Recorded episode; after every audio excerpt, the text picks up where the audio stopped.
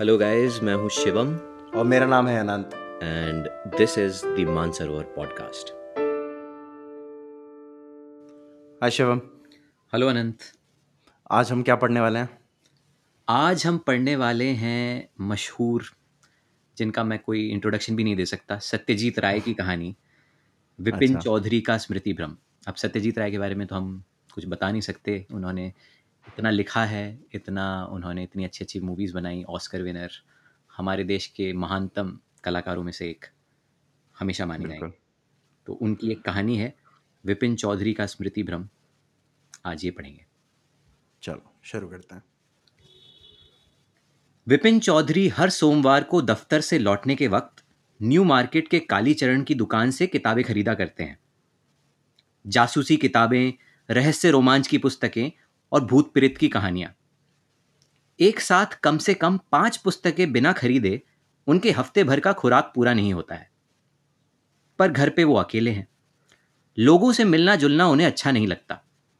अड्डेबाजी करने का नशा नहीं है। दोस्त मित्रों की संख्या भी बहुत कम है। शाम के समय जो आदमी काम से उनके घर आते हैं, काम खत्म होते ही वापस चले जाते हैं।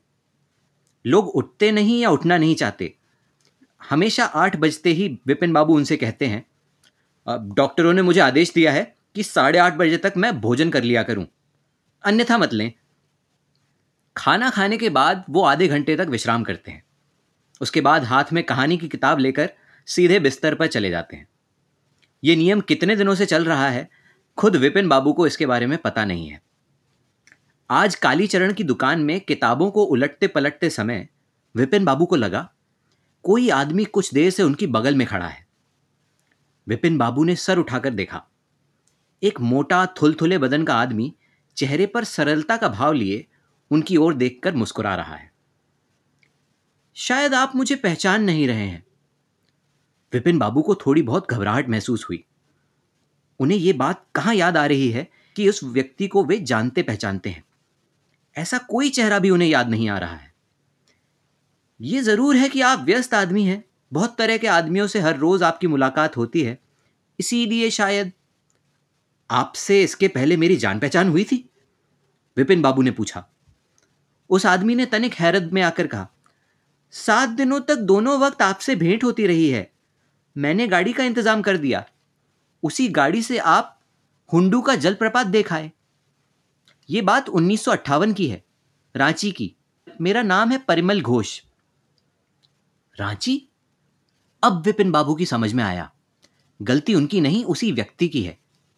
क्योंकि विपिन बाबू आज तक रांची नहीं गए हैं।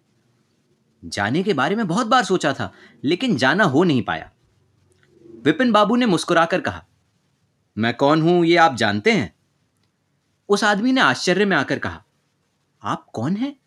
ये बात भला मैं नहीं जानूँगा। आप क्या कह रहे हैं? विपिन चौधरी को कौन नहीं जानता? विपिन बाबू ने बाहर की ओर ताकते हुए मीठे स्वर में कहा, फिर भी आप गलती में हैं। बीच बीच में ऐसा होता है। मैं कभी रांची नहीं गया हूँ। अब उस आदमी ने जोरों का ठहाका लगाया। आप क्या कह रहे हैं, मिस्टर चौधरी? जलप्रपात देखने के लिए जाने पर आपको पत्थर से चोट लगी और आपका घुटना छिल गया था। मैंने ही आयोडीन लाकर दिया था। दूसरे दिन नेतरहाट जाने के लिए मैं गाड़ी लेकर आया था।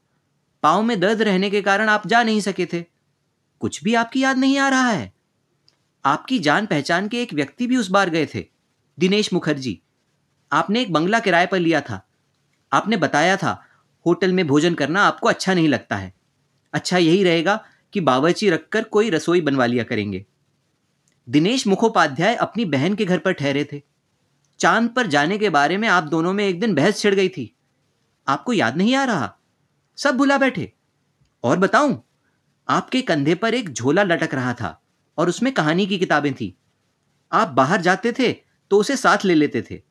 कहिए, ठीक कह रहा हूँ ना? विपिन बाबू ने गंभीर और संयत स्वर में कहा, आप अट्ठावन के किस महीने की बात कर रहे हैं? उस आदमी ने कहा, महालया के ठीक बाद की बात है, या तो आसिन या कार्तिक महीना होगा। विपिन बाबू ने कहा जी नहीं, उस वर्ष पूजा के अवसर पर मैं कानपुर में अपने एक मित्र के मकान पर था। आप गलती कर रहे हैं। नमस्कार। लेकिन वो आदमी गया नहीं। अवाक अपलक दृष्टि से विपिन बाबू की ओर ताकता हुआ बुड़बुड़ाने लगा। कितने आश्चर्य की बात है।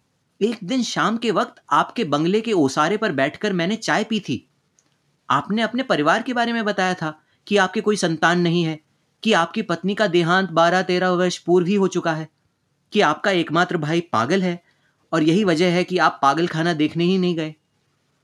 आपने कहा, भाई की बातें याद आ जाती हैं। विपिन बाबू जब पुस्तकों की कीमत चुकाकर लौटने लगे, उस समय भी वो आदमी उनकी ओर फटी फटी आँखों से ताक रहा था। बार्ट्रम स्ट्रीट के लाइट हाउस सिनेमा के पास विपिन चौधरी की बुइक गाड़ी खड़ी थी। गाड़ी के अंदर आकर उन्होंने ड्राइवर से कहा, जरा गंगा के किनारे से होते हुए चलो, सीताराम। चलती गाड़ी में दिमाग जब थोड़ा ठंडा हुआ तो विपिन बाबू को अफसोस होने लगा। बेकार और धूत आदमी को उन्होंने इतना वक्त व्यर्थ ही दिया।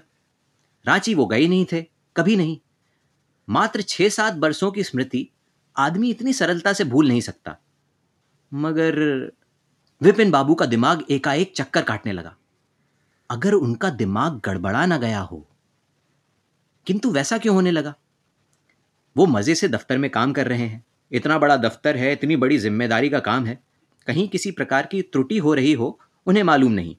आज भी उन्होंने एक बैठक में आधे घंटे तक भाषण दिया है। परंतु परंतु उस आदमी को इनके बारे में इतनी जानकारी कैसे हासिल हुई? किताबों की झोली, पत्नी की मृत्यु, भाई के पागलपन की बातें? गलती हुई है सिर्फ़ रांची के मामले में ही। गलती क्यों कहा जाए, बल्कि जान सुनकर वो झूठ बोला है। अट्ठावन के आसिन महीने में वो रांची नहीं गए थे। गए थे तो कानपुर और वो भी अपने मित्र हरिदास बागची के घर पर। हरिदास को लिखने से ही ना, हरिदास को पत्र लिखना ना हो पाएगा। विपिन बाबू को सहसा याद आया, हरिदास बागची आज से एक मास पूर्व अपने कारोबार के संदर्भ में सपत्नीक जापान गए हुए हैं। जापान का पता विपिन बाबू को मालूम नहीं है। अतः पत्र लिखकर सबूत मांगने का रास्ता बंद हो गया है। मगर सबूत की आवश्यकता ही क्या है? अगर ऐसा हुआ होता कि उन्नीस सौ अट्ठावन के आसिन महीने में रांची की किसी हत्या के संबंध में पुलिस उन्हें अपराधी साबित करने की कोशिश करती तो उन्हें हरिदास बागची से चिट्ठी प्राप्त करने की ज़रूरत पड़ती। उन्हें खुद पता है कि वो रांची नहीं गए थे। बस, झंझट समाप्त। गंगा की हवा लगने से यद्यपि विपिन चौधरी का दिमाग बहुत कुछ ठंडा हो गया, लेकिन मन में एक खटका, एक अशांति बोध बना रहा। हेस्टिंग्स के पास आने पर विपिन बाबू ने अपने पैंट के एक कपड़े को मोड़कर ऊपर उठाते हुए देखा कि दाहिने घुटने पर एक इंच लंबा दाग है या नहीं। वो दाग कब का है?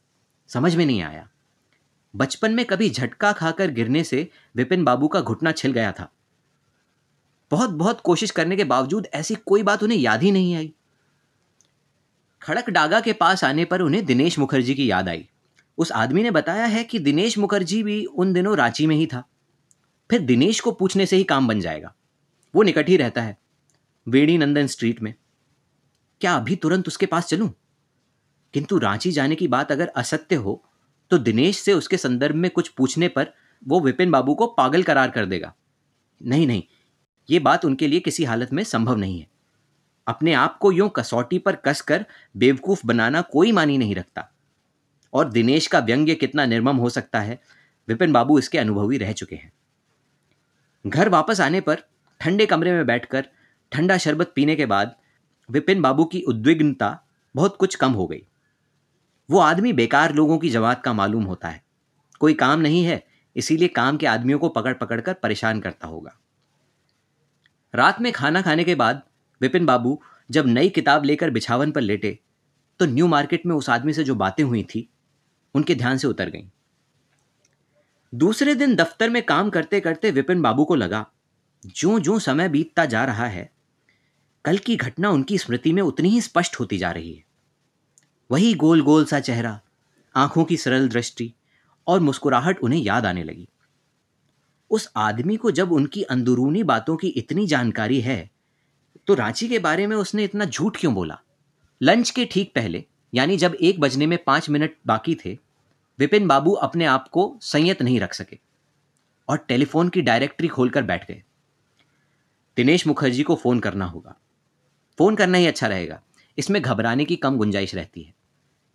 Two three five six one six Vipin babu ने डायल किया। हेलो? कौन? दिनेश? मैं विपिन बोल रहा हूँ। क्या खबर है? वो अट्ठावन की घटना तुम्हें याद है या नहीं? यही जानने के लिए फ़ोन कर रहा हूँ। अट्ठावन? कौन सी घटना, कौन सी घटना के बारे में पूछना है? उस वर्ष क्या तुम कलकत्ते में ही थे? पहले मैं यही जानना चाहता हूँ। ठहरो, अट्ठावन फिफ्टी एट ठहरो। अपनी डायरी देख लू। जरा थामे रहो। कुछ देर तक चुप्पी रेंगती रही। विपिन बाबू को अपने सीने के अंदर एक तरह की कपकपी का अनुभव होने लगा। लगभग एक मिनट के बाद दिनेश मुखर्जी का स्वर सुनाई पड़ा। हाँ मिल गया। मैं दो बार बाहर गया था। एक बार फरवरी में गया था, पासी केस्टो नगर। मेरे एक भांजे की शादी थी और दूसरी बार, वो तो तुम्हें मालूम ही होगा, वहीं रांची, उस बार तुम भी गए थे, मगर पूछ क्यों रहे हो? एक ज़रूरत थी। ठीक है थैंक यू विपिन बाबू ने टेलीफोन रख दिया और सिर पर हाथ रखकर बैठ गए। उनके कानों में भाए भाए शब्द गूंजने लगा। हाथ पाँव जैसे बिल्कुल ठंडे हो गए। साथ में जो टिफ़िन बॉक्स लाए थे, उसमें सैंडविच था। उन्होंने उसे खाया तक नहीं। खाने की इच्छा नहीं हुई। उनकी भूख भाग गई। लंच का वक्त जब गुजर गया तो विपिन बाबू ने सोचा, ऐसी स्थिति में उनके लिए दफ्तर में बैठकर काम करना असंभव है। पच्चीस वर्षों से वो काम करते आ रहे हैं, मगर कभी ऐसा नहीं हुआ। मेहनती और कर्मठ के रूप में उनकी ख्याति थी। कर्मचारीगण उनसे वैसे ही डरते थे जैसे लोग शेर को देखकर डरते हैं। चाहे जितनी भी विपत्तियाँ क्यों ना आए, चाहे कितनी ही बड़ी समस्या का सामना क्यों ना करना पड़े, कभी वो दृष्टि भ्रम के शिकार नहीं होते थे। ठंडे दिमाग से काम करते हुए वो हमेशा विपत्तियों पर जय प्राप्त करते आए हैं। लेकिन आज सब गड़बड़ा गया है। ढाई बजे विपिन बाबू घर लौट आए और तमाम खिड़कियाँ और दरवाजे बंद कर बिछावन पर लेट गए। फिर अपने मन को स्वाभाविक स्थिति में लाकर सोचने लगे कि क्या करना चाहिए। सिर में चोट लगने या किसी प्रकार की दुर्घटना होने से आदमी अपनी पूर्व स्मृति बीच बीच में खो बैठता है। लेकिन एक के अलावा तमाम बातें याद हों, ऐसा कोई उदाहरण उन्हें कभी नहीं मिला है। उन्हें बहुत दिनों से रांची जाने की इच्छा थी। वे रांची गए हों, इस बात को भुला बैठे हों, ये बिल्कुल असंभव है। विपिन बाबू जब जब बाहर जाते हैं तो बैरा को अपने साथ ले जाते हैं। लेकिन उनके साथ आजकल जो बैरा है, वो नया आदमी है। सात वर्ष पूर्व, रामस्वरूप उनका बैरा था। अगर वो रांची गए होंगे तो वो भी निश्चित रूपेण उनके साथ होगा। परंतु अब वो नहीं है। उसके गए तीन वर्ष बीत चुके हैं। विपिन बाबू शाम तक अकेले ही अपने घर में रहे। मन ही मन तय किया कि अगर कोई उनके घर आएगा तो वो उससे नहीं मिलेंगे। सात बजे नौकर ने आकर सूचना दी कि धनी व्यापारी सेठ गिरधारी प्रसाद उनसे मिलने आए हैं। गिरधारी प्रसाद नासी व्यक्ति हैं। परंतु उस समय विपिन बाबू की मानसिक अवस्था ऐसी थी कि लाचार होकर उन्हें नौकर से कहना पड़ा कि वो नीचे उतरने में असमर्थ हैं। गिरधारी प्रसाद भाड़ में जाए। साढ़े सात बजे नौकर फिर उनके पास आया। विपिन बाबू तंद्रा की हालत में थे। एक बुरे सपने की शुरुआत हो गई थी। तभी नौकर की पुकार से उनकी नींद खुल गई। अब की कौन आया? नौकर ने कहा, चुन्नी बाबू, कह रहे हैं कि बहुत ज़रूरी काम है। ज़रूरत क्या हो सकती है ये विपिन बाबू को मालूम है। चुन्नी स्कूल में उनका सहपाठी रह चुका है। आजकल दुरावस्था में फंस गया है। कई दिनों से उनके पास नौकरी की उम्मीद में आ रहा है। विपिन बाबू उसके लिए कुछ नहीं कर सकते। यही वजह है कि हर बार उन्होंने कह दिया है, नहीं होगा। चुन्नी जोक की तरह पकड़ लेता है। विपिन बाबू ने बेहद ऊब के साथ खबर भेज दी कि न केवल आज, बल्कि एक लंबे अरसे तक वो चुन्नी से नहीं मिल पाएँगे। नौकर के कमरे से जाते ही विपिन बाबू को ख्याल आया। हो सकता है चुन्नी को अट्ठावन की घटना थोड़ी बहुत याद हो। उससे एक बार पूछ लेने में हर्ज ही क्या है? विपिन बाबू जल्दी जल्दी सीढ़ियाँ तय कर नीचे बैठक खाने में आए। चुन्नी जाने को तैयार हो चुका था। विपिन बाबू को उतरते देखकर उसमें थोड़ी आशा बंधी और वो मुड़कर खड़ा हो गया। विपिन बाबू ने बगैर किसी तरह की भूमिका बांधे कहा सुनो चुन्नी, तुमसे एक यानी बेढब सवाल करना है। मुझे पता है तुम्हारी स्मरण शक्ति बड़ी तीव्र है। तुम मेरे घर पर लगातार कई बरसों से बीच बीच में आते रहते हो। सोचकर देखो तुम्हें याद आता है या नहीं? कि मैं सन अट्ठावन में रांची गया था या नहीं? चुन्नी बोला। अट्ठावन? अट्ठावन ही होगा। या सन उनसठ की बात है। रांची जाने के विषय में तुम्हें कोई संदेह है? चुन्नी को बड़ा ही अचंभा जैसा लगा। तुम्हें जाने के बारे में ही संदेह हो रहा है? मैं गया था। तुम्हें ठीक ठीक याद आ रहा है? चुन्नी सोफे से उठ चुका था, मगर फिर बैठ गया। उसके बाद वो कुछ देर तक विपिन चौधरी की ओर तीक्ष्ण दृष्टि से देखता रहा और फिर बोला विपिन, आजकल तुम नशे का सेवन कर रहे हो क्या? इसके बारे में तुम बदनाम नहीं थे। तुम रूखे स्वभाव के आदमी हो, मित्रों के प्रति तुम में कोई संवेदना नहीं है, इतना ही जानता था। लेकिन तुम्हारा दिमाग तो बिल्कुल साफ़ था। कम से कम कुछ दिन पहले तक तो था। मेरे जाने की बात तुम्हें याद है? विपिन बाबू की आवाज़ में थरथराहट थी। इस बात का जवाब न देकर चुन्नी ने उनसे पूछा, तुम्हें याद है कि इसके पहले मैं किस तरह की नौकरी कर रहा था? वाह, क्या कहने? तुम तुम दावड़ा स्टेशन में बुकिंग क्लर्क का काम करते थे। तुमको ये बात याद है, मगर मैंने ही तुम्हारे लिए रांची की बुकिंग कराई थी। ये बात तुम्हें याद नहीं? तुम जिस दिन जा रहे थे, तुम्हारे डिब्बे में जाकर मैं तुमसे मिला। डाइनिंग कार में खबर पहुंचाकर तुम्हारे खाने का इंतज़ाम करा दिया। तुम्हारे डिब्बे में पंखा नहीं चल रहा था। आदमी बुलाकर उसे चालू कराया। ये सब तुम भुला बैठे?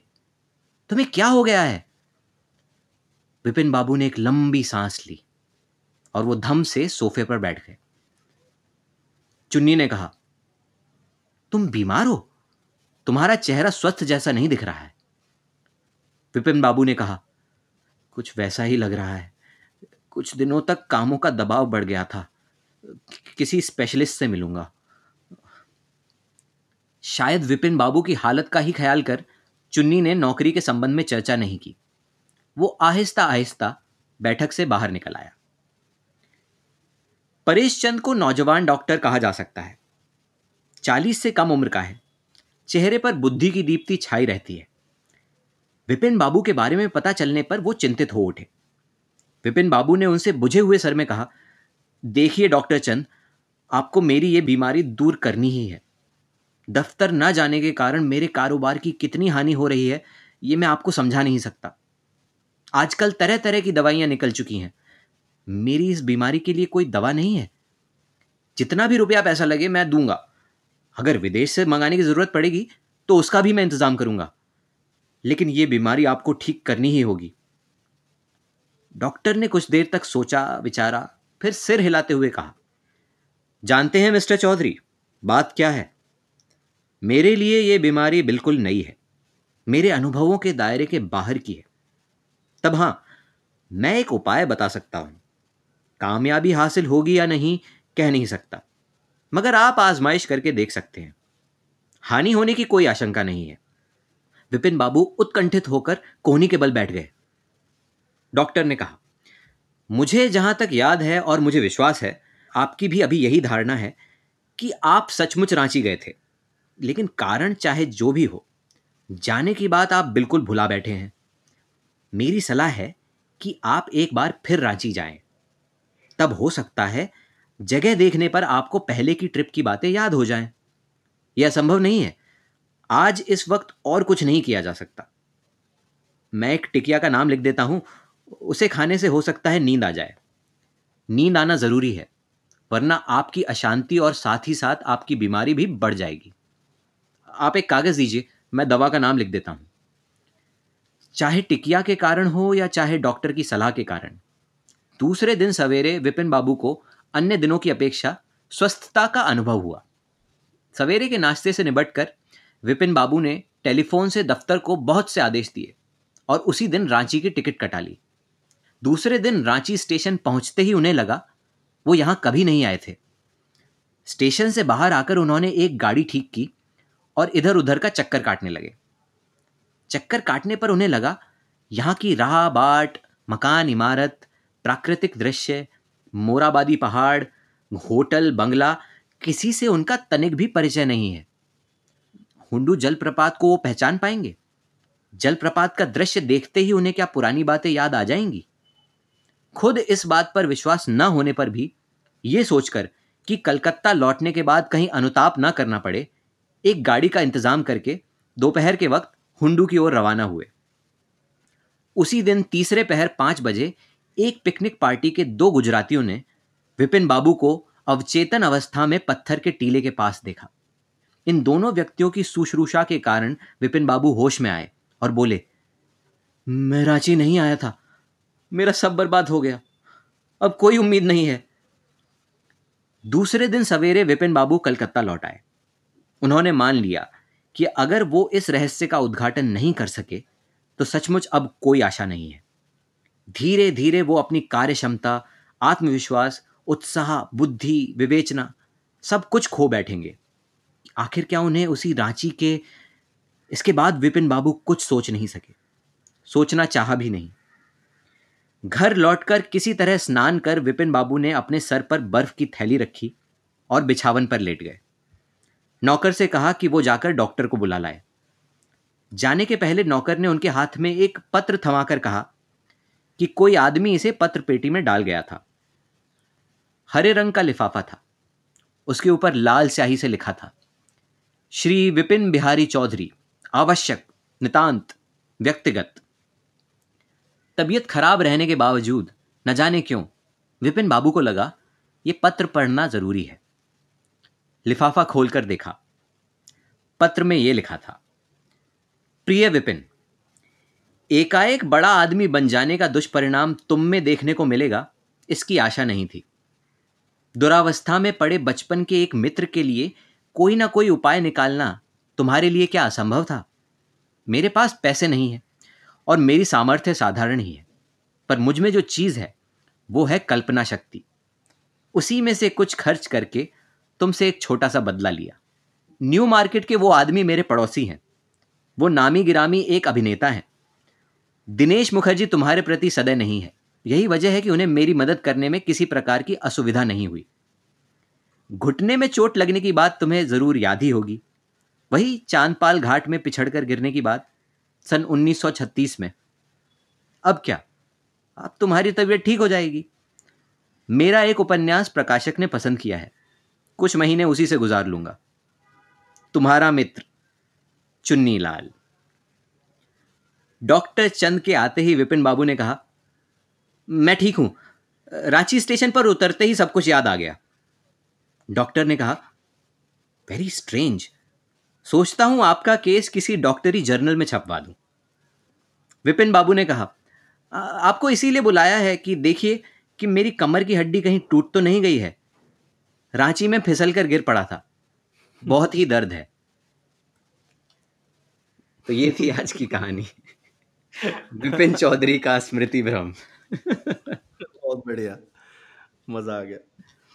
इसमें मतलब इसके बारे में ज़्यादा डिस्कस तो कर नहीं सकते क्योंकि it's it's it's like a movie short movie story as you can see और सत्यजीत रे की कहानियाँ भी उतनी ही विजुअल होती हैं जितनी उनकी ऑब्वियसली उनकी जो दृष्टि थी।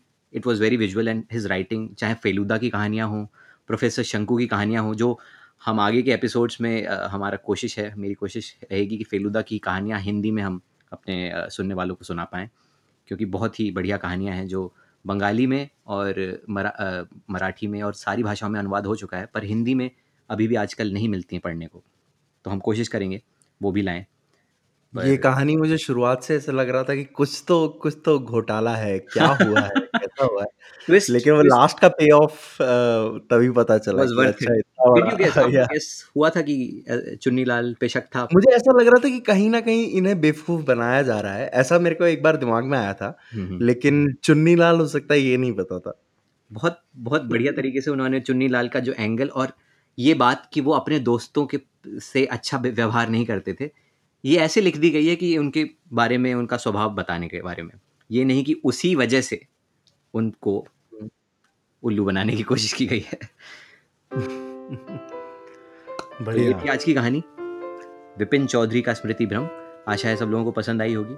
आपको अगर हमारी कहानियाँ पसंद आती हैं तो आप अपने दोस्तों से शेयर करें और लोगों को बताएँ। हम आगे भी लाते रहेंगे ऐसी कहानियाँ। बिल्कुल अब कोशिश है कि हम ज़्यादा काम करेंगे ऐसा। और कहानियाँ पढ़ते रहेंगे। इसी बात पे विश्राम लेते हैं आज। चलिए मिलते हैं। जल्दी।